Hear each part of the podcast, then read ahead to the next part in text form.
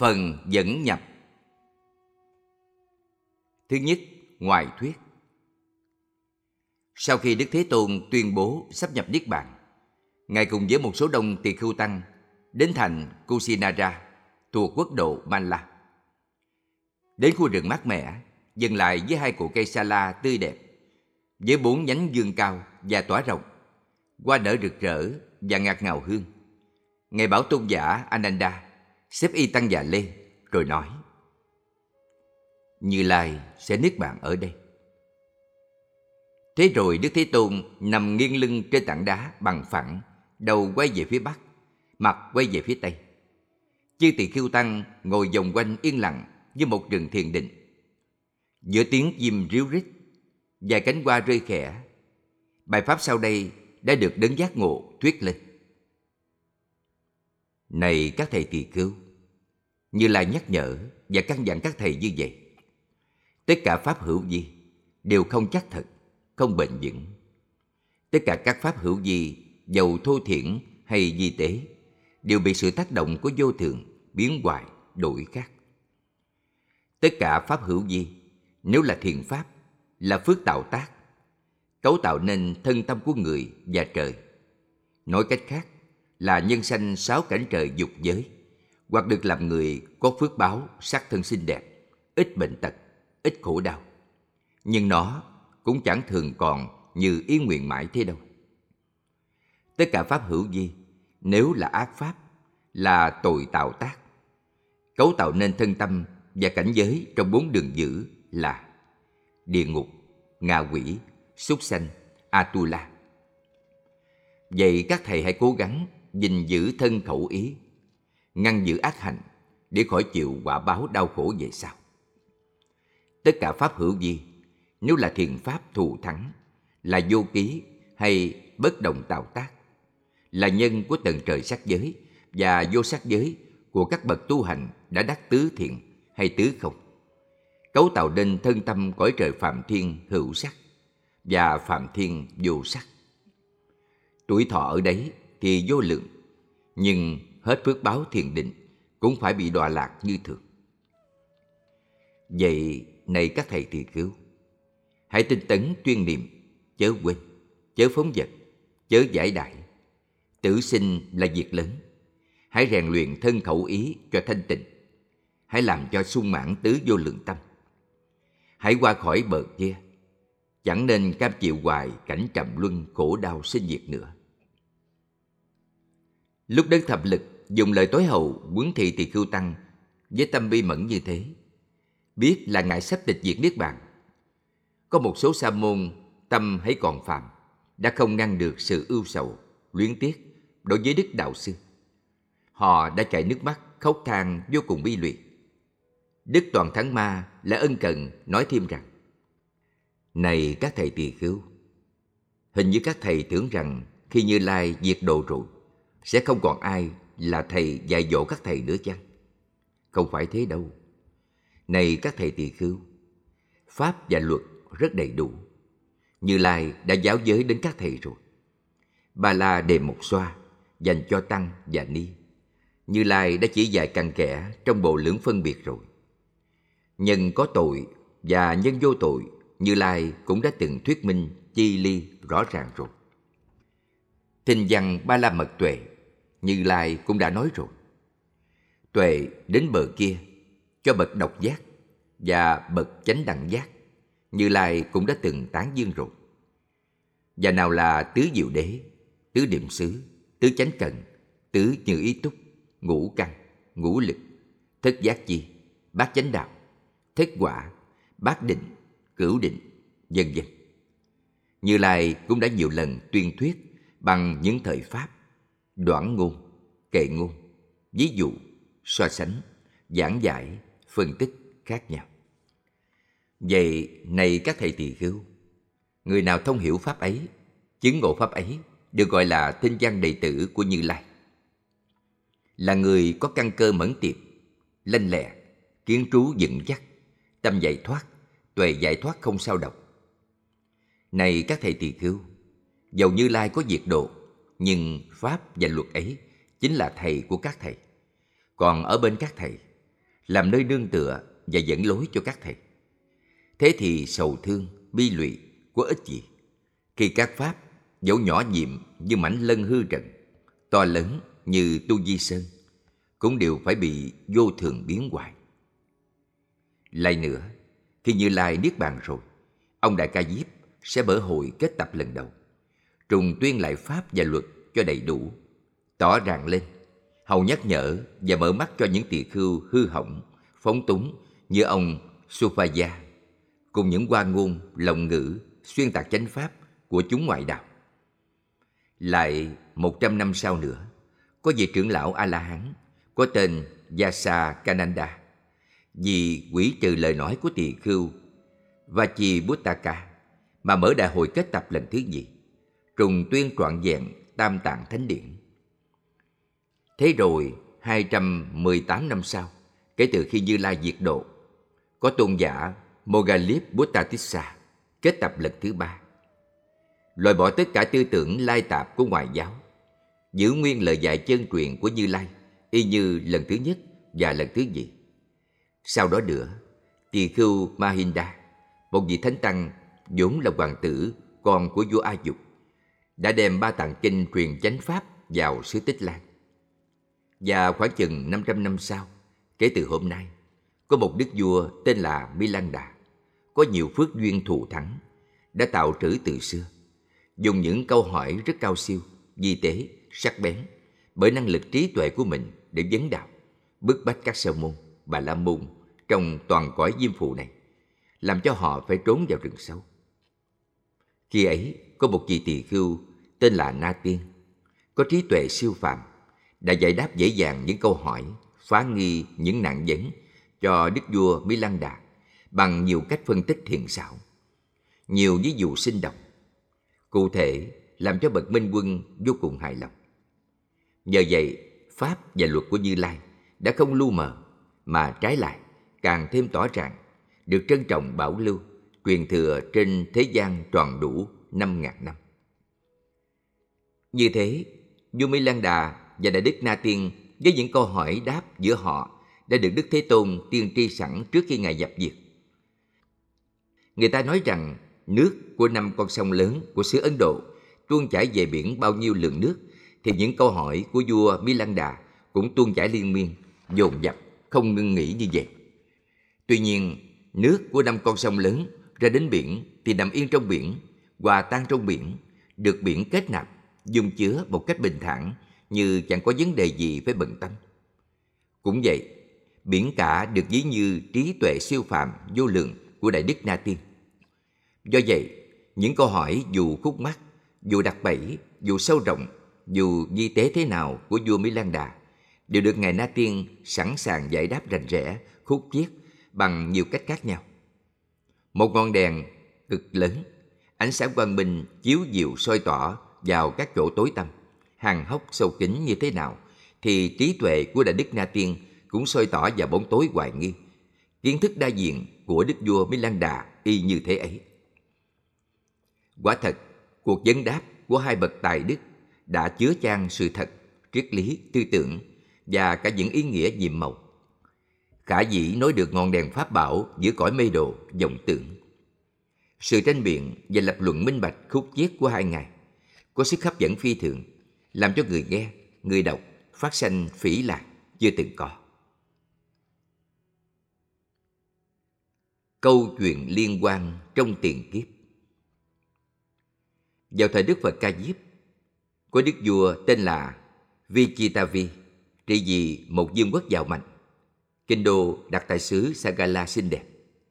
Đức vua là một cư sĩ có giới và có trí, cai trị quốc độ bằng mười dương pháp, sống với thần dân bằng bốn pháp tế độ. Tại kinh đô Giang Sông, Đức vua cho xây dựng một ngôi chùa lớn, rồi dân cúng đến các vị trưởng lão đạo cao, đức trọng, suốt thông tam tạng. Ngài hộ độ chư tăng đầy đủ về tứ sự, hết tuổi thọ, quá sanh làm thiên chủ, cõi trời đau lợi, gọi là đế thích thiên dương.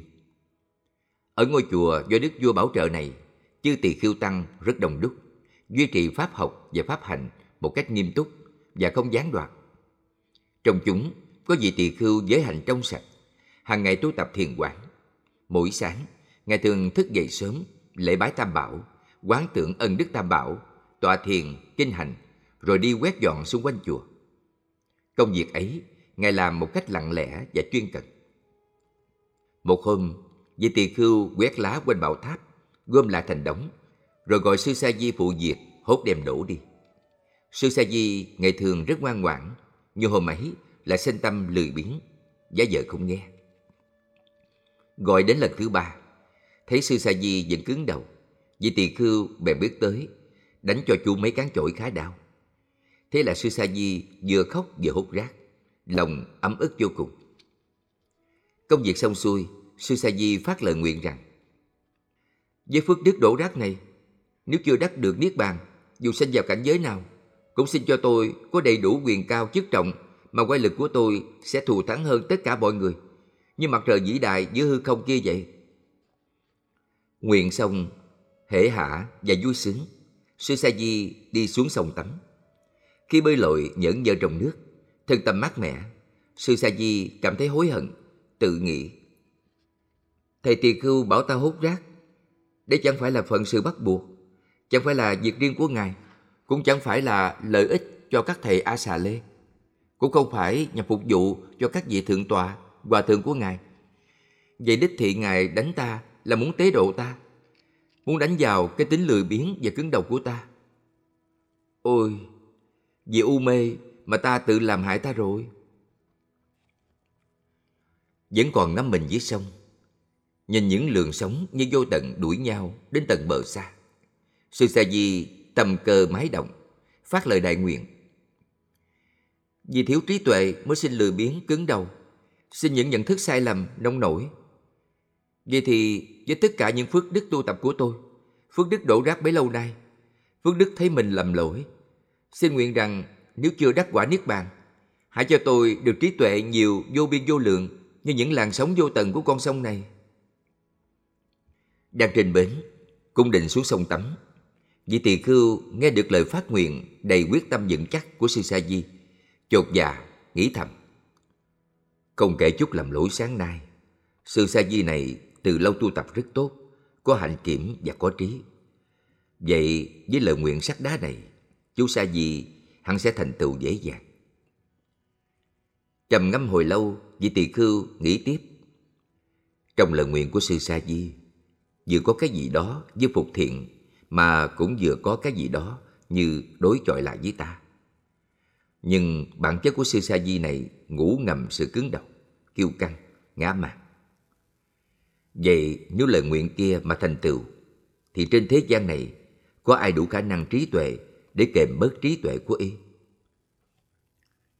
Vì thế, vị tỳ khưu cũng chắp tay lên đầu, hướng giữa thinh không phát lời đại nguyện với tất cả mọi công đức tu tập của tôi, công đức quét rác bao nhiêu năm. Nếu tôi chưa đắc quả niết bàn, xin cho tôi được thành tựu trí tuệ bất khả tư nghị. Trí tuệ ấy phải đầy đủ năm tính chất sau đây. Nhiều như sóng của con sông Đại Hằng. Vững chắc và kiên định như hai bờ của con sông này. Thấy rõ gốc ngọn tất cả các pháp. Quang minh, sáng sủa, quảng bác, thâm sâu, sắc bén mong nhờ trí tuệ bất khả tư nghị ấy có thể kềm chế, phá nghi, soi rọi, dẫn dắt sư sa di đi đến nơi giác ngộ, giải thoát. Cả hai vị tỳ khưu và sa di với lời nguyện ấy, sau khi tan rã ngũ quẩn, họ đều được sanh làm người, làm trời trọn thời gian giữa hai vị Phật.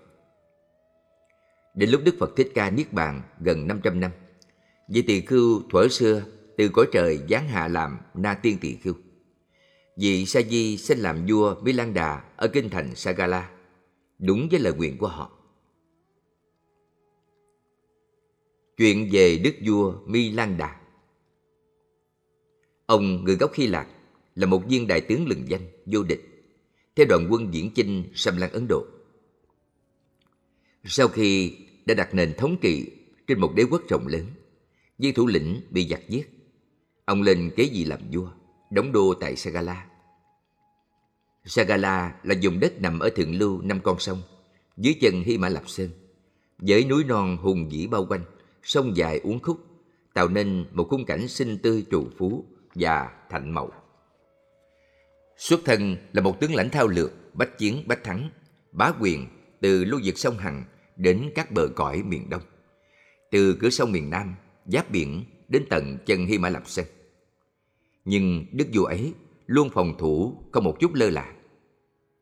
Hoàng cung được bảo vệ với những thành trì kiên cố, vững chắc, được đào hào, sâu rộng, bao bọc xung quanh. Những cổng thành bằng đá to lớn luôn luôn được đội quân uy nghi với gươm đao, cung nỏ túc trực sẵn. Nhờ vậy, có một kẻ thù nào dám quấy nhiễu, có một kẻ nghịch nào dám manh tâm thoáng đọt. Giữ y bên ngoài, nhà vua lo việc bên trong, chăm lo đến cơm no áo ấm cho buôn dân. Kế hoạch phát triển đất nước, nhà vua chú trọng nông nghiệp, có chính sách khuyến nông đúng đắn và hữu hiệu. Các ngành nghề lao động, thủ công đều được tuyên truyền, vận động, cổ suý nâng cao. Không bao lâu sau, đất nước này sống đời thái bình và thịnh trị, giàu mạnh và hùng cường. Kinh thành Sagala đặc biệt rất uy hoàng và tráng lệ. Các lối đi đều được lát đá. Nam, nữ có lối đi riêng. gian đường có nhà mát, nhà nghỉ, có cây to bóng mát. Điểm suyết đó đây rất nhiều ao hồ, rất nhiều vườn cây. Ao hồ thì nuôi đủ thứ cá sắc màu đẹp đẽ. Vườn cây trồng kỳ hoa dị thảo, nuôi muôn chim, muôn thú hiền lành. Ngoài ra, dinh thự, đền đài, phố xá, cầu kỳ, đại hí trường, tiểu hí trường được xây dựng kiến thiết cao sang và mỹ lệ.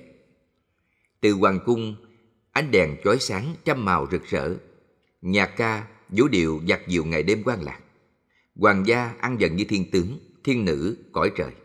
Với xe hai ngựa, bốn ngựa, kiệu, dân dân, qua lại tấp nập.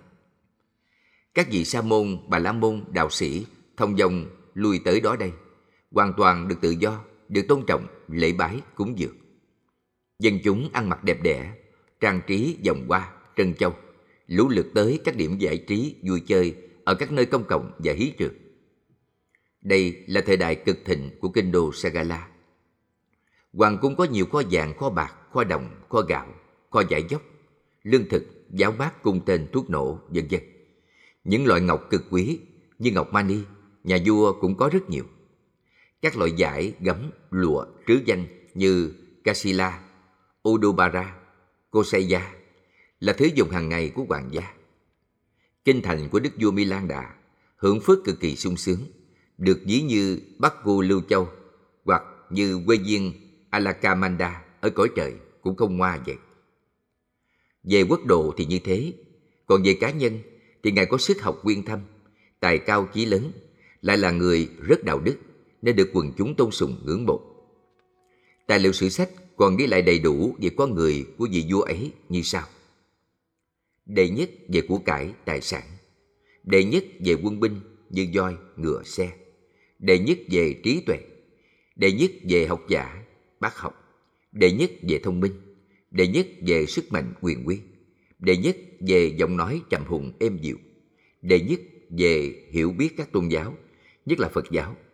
Đệ nhất làm chủ trí thức và cảm xúc của mình. Đã vậy, Đức Vua còn nghiên cứu thấu đáo 18 môn học nghệ. Thứ nhất, học tiếng muôn thú để đoán định tốt xấu là dữ. Thứ nhì, học về đất đai, núi non, thảo mộc. Thứ ba, toán học. Thứ tư, biết rõ tất cả các nghề thợ. Thứ năm, võ học. Thứ sáu, triết học, thắng luận. Thứ bảy, thiên văn. Thứ tám, âm nhạc. Thứ chín, y khoa. Thứ mười, nghệ thuật bán cung. Thứ mười một, khảo cổ học. Thứ mười hai, lịch sử, truyền tích, khẩu ngữ. Thứ mười ba, khoa tử vi. Thứ mười bốn, rành rẽ về phân kim, biết vàng ngọc thật giả. Thứ mười lăm, học về vật lý. Thứ mười sáu, học về chăn nuôi, nông nghiệp, làm vườn. Thứ mười bảy, binh pháp. Thứ mười tám, văn học, sử truyện nhân gian, cú pháp, thể luật, văn thơ. Toàn cõi châu với phụ đề có tìm ra một nhân vật trí tài như vậy. Hôm kia sau công việc triều chính mệt mỏi, Đức vua cùng đồng quân ngự giá ra khỏi hoàng thành du ngoạn. Đến một chỗ phong cảnh tươi thắm, hữu tình, Đức vua ra lệnh dừng lại, xuống xe. Ngài thông dong cất bước đi vào. Ngồi nghỉ chân nơi một tảng đá, Dưới tàn đại thụ mát mẻ, Đức vua ngước nhìn lên trời cao. Dưới bầu trời xanh biếc, dịu dàng, một dần thái dương rực rỡ, huy hoàng, ngự trị giữa hư không lồng lọc. Đức vua nhìn mặt trời rất lâu, đoàn nói chuyện với viên tướng hộ giá. Này Khanh, Khanh có thấy mặt trời kia không? Tâu có thấy. Nó trấn ngự giữa hư không một cách đầy quy lực, bất khả xâm phạm. Khanh có cảm nghĩ như thế chăng? Dạ, thưa có, Tâu Đại Dương. Đức vua Mỹ Lan Đà dỗ gia viên tướng một cách thân mật, cảm thán nói rằng Mặt trời rực rỡ kia là chúa tể của hư không. Trí tuệ quang minh là chúa tể của chúng sanh các loại trong tam giới. Khanh đã từng tòng chinh theo trẫm đi đây đi đó nhiều nơi. Khanh cũng đã từng mang lệnh của trẫm đi khắp kinh thành cùng các biên trấn xa xôi.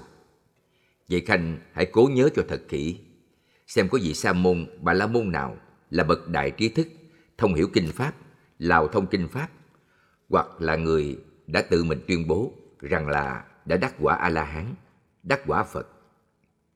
Trẫm muốn diện kiến họ, đối thoại với họ, hầu tăng trưởng kiến thức và trí tuệ. Nào, Khanh hãy cố nhớ lại xem.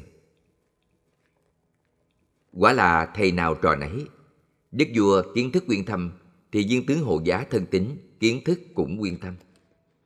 Sau một hồi suy nghĩ chính chắn, viên tướng tâu.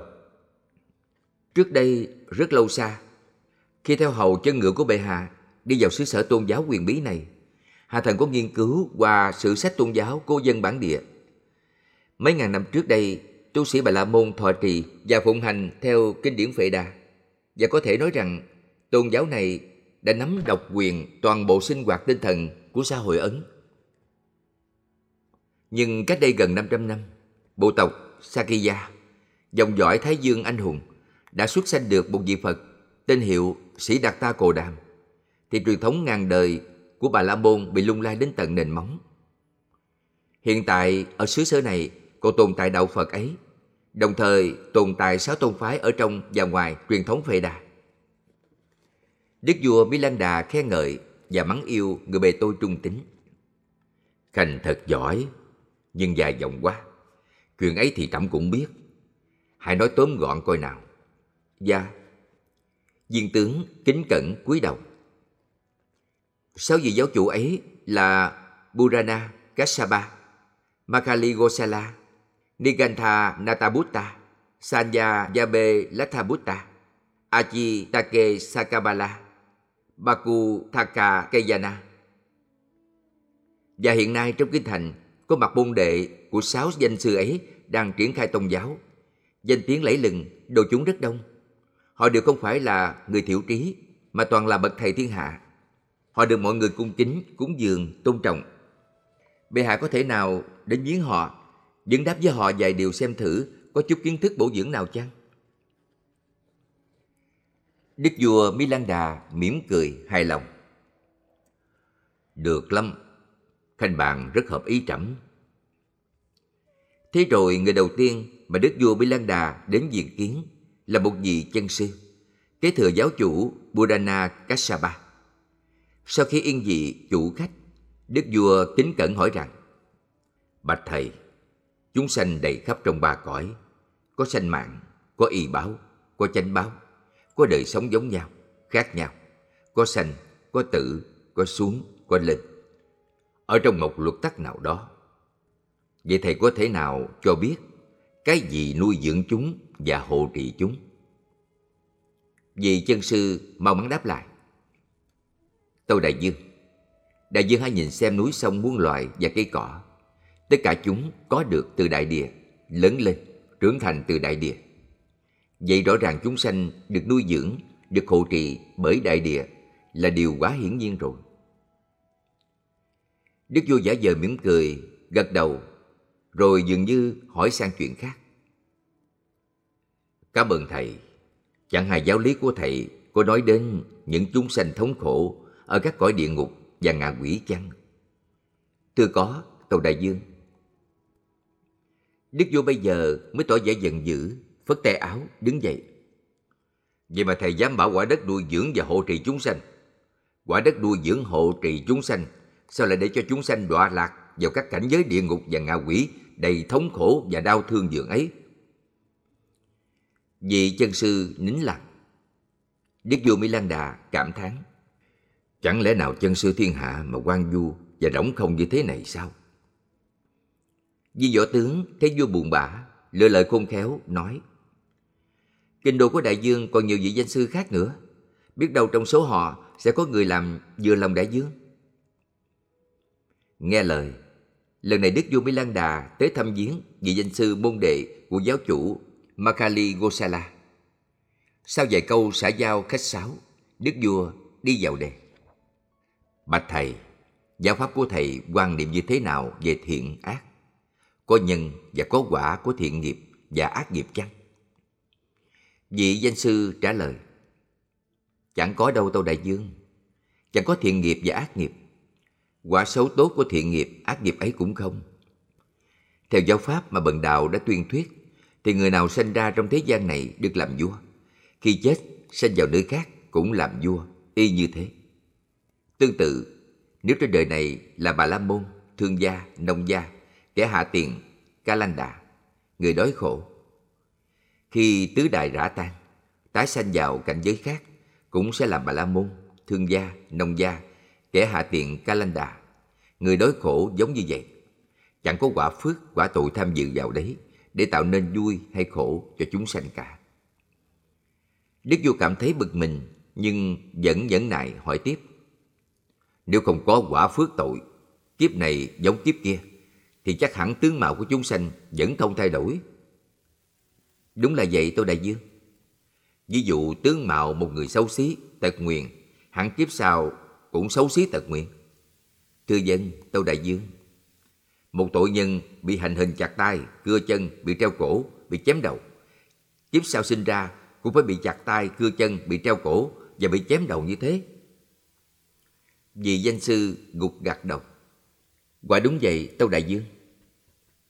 Vua Mỹ Lan Đà vẫn trầm tĩnh, chậm rãi, nói. Vậy muốn cho trẫm chấp nhận luận điệu ấy, thầy phải bằng mọi cách giảng giải, phân tích, so sánh, ví dụ minh bạch cụ thể cho trẫm nghe với nào? Vì danh sư im lặng, Đức vua bèn phản công. Thầy không đưa ra được à? Thầy chẳng có cách gì để bảo vệ cho giáo pháp của mình được à? Thế thì chẳng khác gì thầy đã nói dối, đã dọa đoán. Chỉ thuần túy là suy luận, chứ không dựa trên một sự thật nào cả. Vị danh sư cúi đầu bối rối. Đức vua dằn mặt. Trẫm đã hỏi thầy một cách rất nghiêm túc, rằng là có nhân quả của các nghiệp thiện ác hay không? Câu hỏi ấy đáng ra phải được trả lời rất là dè dặt, cẩn trọng, vì nó ảnh hưởng to lớn đến đạo đức con người, đến hạnh phúc của toàn xã hội. Thầy là một kẻ vô trách nhiệm, thiểu trí, không có lương tri, không có trái tim, không thấy, không biết, lại dám đưa ra thuyết thường kiến, làm băng hoại nhân luân và đức lý trần gian. Trẫm tôn trọng sự tự do tín ngưỡng, tôn trọng sự lập tông khai giáo, tự do diễn thuyết, tự do ngôn luận và bảo vệ cả những tự do ấy. Nhưng thầy hãy tự xét lại, suy gẫm lại giáo pháp của thầy có thật sự hữu ích cho cuộc đời này không?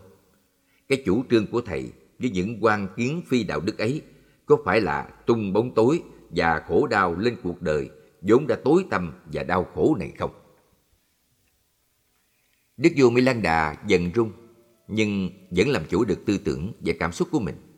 Không nói gì nữa. Ngài lặng lẽ bỏ về hoàng cung, lòng vô cùng sầu não. Ít hôm sau, nỗi buồn lắng xuống. Đức vua lại ẩn dẫn lặn lội đi đến giáo phái môn đệ của Nigantha Natabutta, rồi lần lượt là môn đệ của Sancha Vabe Lathabutta, môn đệ của Achitake Sakabala, môn đệ của Baku Thaka Kayana. Nhưng Đức vua hoàn toàn thất vọng. Kẻ giải thuyết hoài nghi, bất khả tri, kẻ giải thuyết nguyên tử, những con số, kẻ giải thuyết nhất nguyên vô ngã hay hữu ngã. Chẳng có giáo chủ, chân sư nào làm cho trí tuệ của đức vua hài lòng. Chán nản, đức vua lại quay qua chính sự, tìm quên trong công việc, đọc kinh sách, suy gẫm, trầm tư.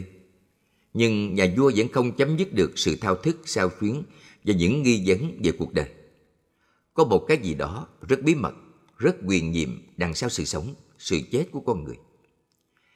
Hiện tại trong tay đức vua có đầy đủ tất cả mọi quyền lực. Ngài đã từng là một tướng lãnh bất khả chiến bại, là một vị đế dương oai hùng chẳng ai dám sánh. Mọi kẻ thù đều cởi giáo quy hàng, mọi lân bang đều triều phục. Quốc khố sung mãn châu báu, sung mãn khí giới, vật thực. Quân binh, ngựa, voi, xe kiêu hùng và vô địch. Danh vọng cao sang, phủ trùm mọi châu lục. Thế nhưng, nhà vua vẫn cảm thấy trống không, cô đơn, vô nghĩa lý. Những vấn nạn không cơ quá giải những ngày đêm nhức nhối khối óc và trái tim của ngài. Có cái gì đó không bao giờ nhớ tới được, chập chờn ma mị, khuấy rối cả trong giấc ngủ của vị đế dương.